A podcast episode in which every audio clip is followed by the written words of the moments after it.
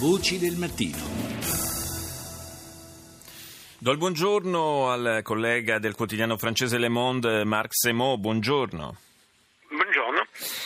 Dunque, eh, parliamo di un fenomeno che eh, sta suscitando una certa preoccupazione in Francia, cioè il, il rientro eh, effettivo e potenziale soprattutto di eh, cittadini francesi che sono andati a combattere eh, in Siria, in Iraq, eh, per, nelle file del, ehm, dello Stato islamico e che, viste le, le, difficoltà sul piano militare che ormai sta vivendo il califfato, eh, o sono finiti prigionieri di gruppi combatt- ed eserciti che combattono in quell'area oppure stanno tentando di rientrare in patria. La domanda sostanzialmente è che cosa farci con tutta questa gente e soprattutto quanti sono? C'è una stima? Il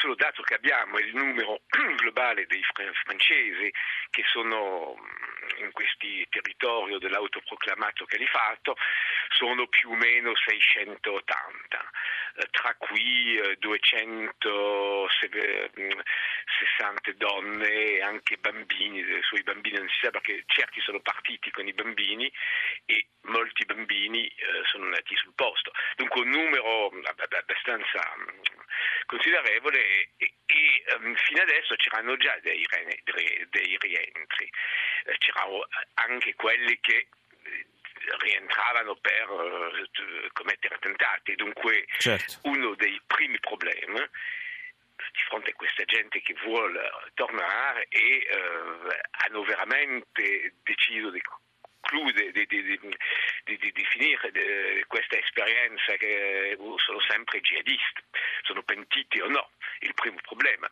Il secondo problema anche è che cosa si fa dopo. Allora lì c'è tutto un grande dibattito in Francia, ovviamente ehm, una vera sorveglianza di tutti quasi impossibile, eh, basta sapere che per uh, un po' seguire giorno e notte uno bah, uh, c'è bisogno di 15 poliziotti.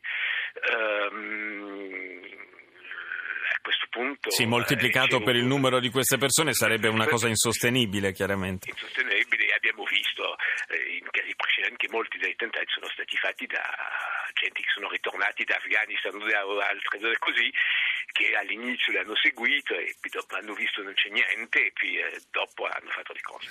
Dunque la, la, la prima cosa è la cosa della selezione. Eh, la legge, la legge francese, chiedo scusa, la legge francese che cosa eh, prevede per, per, chi è andato a combattere all'estero e, e mh, decide di rientrare in Francia? Beh, sono eh, sotto inchiesta arrestati eh, per eh, ehm, attività mm. in un'organizzazione terrorista.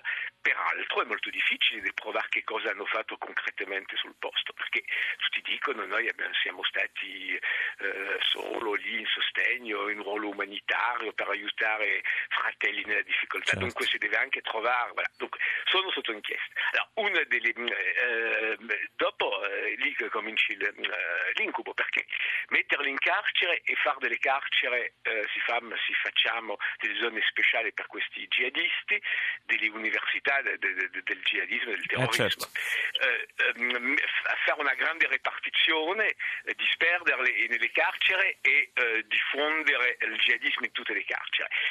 La, eh, anche la Francia adesso si sta lanciando in queste cose, centri di deradicalizzazione, ma tutti gli esperti seri dicono che sono un po' una bufalata, che ehm, non hanno mai molto funzionato e il, il, le recidive sono molto numerose. Dunque lì il problema uno che non sappiamo che cosa farne. Secondo problema adesso, con quello che sta succedendo sul terreno, che questo numero va molto a aumentare e già abbiamo questi casi di gente che cercano a fuggire, che non riescono neanche ad arrivare in Turchia. Prima era abbastanza semplice per quelli che volevano partire. Lì loro contattavano le famiglie, che, conta, che uh, entravano in contatto con avvocati a Parigi, che, che entravano in contatto con le autorità, con eh, diplomatiche francesi in Turchia che entravano in contatto con le autorità turche e più o meno eh, si diceva eh, la famiglia X deve passare la frontiera più o meno questo giorno più o meno in questo posto. Sì. Dunque lì funzionava. Adesso eh, molti sono bloccati dai gruppi ribelle perché non c'è più una, uh, un accesso diretto a, alla frontiera e lì uh, si pone un problema uh, perché sono presi in ostaggio, il caso che abbiamo adesso una famiglia lì. dopo certi di loro rischiano di essere, essere fatti prigionieri anche del regime siriano. Dunque, che cosa può fare la Francia di fronte a uh, combattenti, famiglie e, uh, che sono così presi in ostaggio? Allora, Beh, c'è, c'è un, nel, nell'articolo che avete pubblicato su Le Monde, c'è un, citata una voce eh, anonima, ovviamente, eh, di ambito governativo, che dice, insomma, sotto sotto se, eh, se, venisse, se morissero tutti durante i combattimenti per noi sarebbe un sollievo. appunto, il problema è che per gli uomini chiaramente eh, si farà il minimo e meglio eh, che siano tutti ammazzati e anche se eh, i francesi come peraltro i britannici fanno anche dei, dei, dei bombardamenti eh, molto mirati su, su certe su, laddove si sanno che hanno dei, dei jihadi del loro paese. Il problema sono le, le, le donne e le bambine. Certo, certo. Cioè, eh, la Francia dice da anni che il regime siriano è una delle peggiori cose di tortura che c'è se questo, il regime dice ecco, abbiamo 30 famiglie, eh, vabbè, eh, noi vogliamo bene ridarle, ma eh, dovete riconoscere di nuovo, riconoscerci di nuovo come autorità legittima.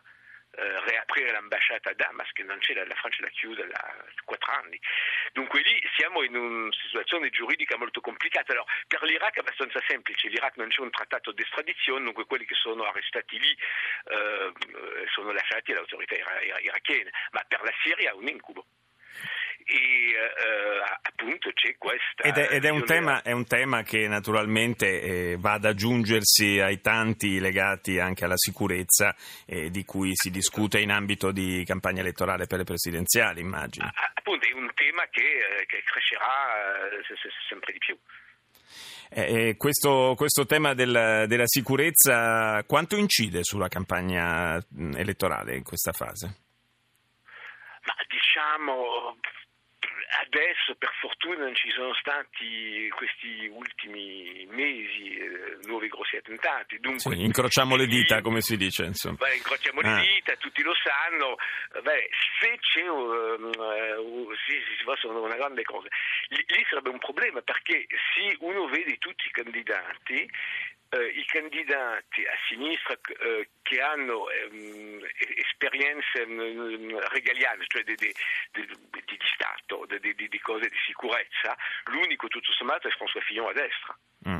Eh, perché Macron ha fatto, Emmanuel Macron ha questo del centro-sinistra ha fatto molto economia, eccetera, però non, mai, non si è mai occupato di questioni, seriamente di questioni di sicurezza, eh, eh, Benoît Hamon, socialista, ancora di meno, dunque lì eh, eh, eh, l'unico credibile sarebbe François Fillon, peraltro molto già indebolito per le, le cose dell'affare, e ovviamente c'è questa l'estrema destra di Marine Le Pen che almeno simbolicamente dice io, io garantirò la sicurezza dei francesi anche se nessuno ci crede. Dunque lì eh, comunque anche lì rischia di esserci un, elemento molto perturbatore nella campagna elettorale. E, e, d'altra parte è una campagna elettorale che davvero eh, si presenta allo stato attuale molto, molto incerta. Eh, sono, ieri c'è stata la notizia di questo accordo insomma, tra eh, Bayrou e Macron. Vedremo, vedremo che in che strada, in che direzione si andrà. Io ringrazio Marc Semò per essere stato con noi. Ora eh, cediamo la linea al GR1 GR1 fra qualche minuto Guido Ardone con l'edizione del GR1 delle 7 e noi ci risentiamo intorno alle 7.36. A più tardi.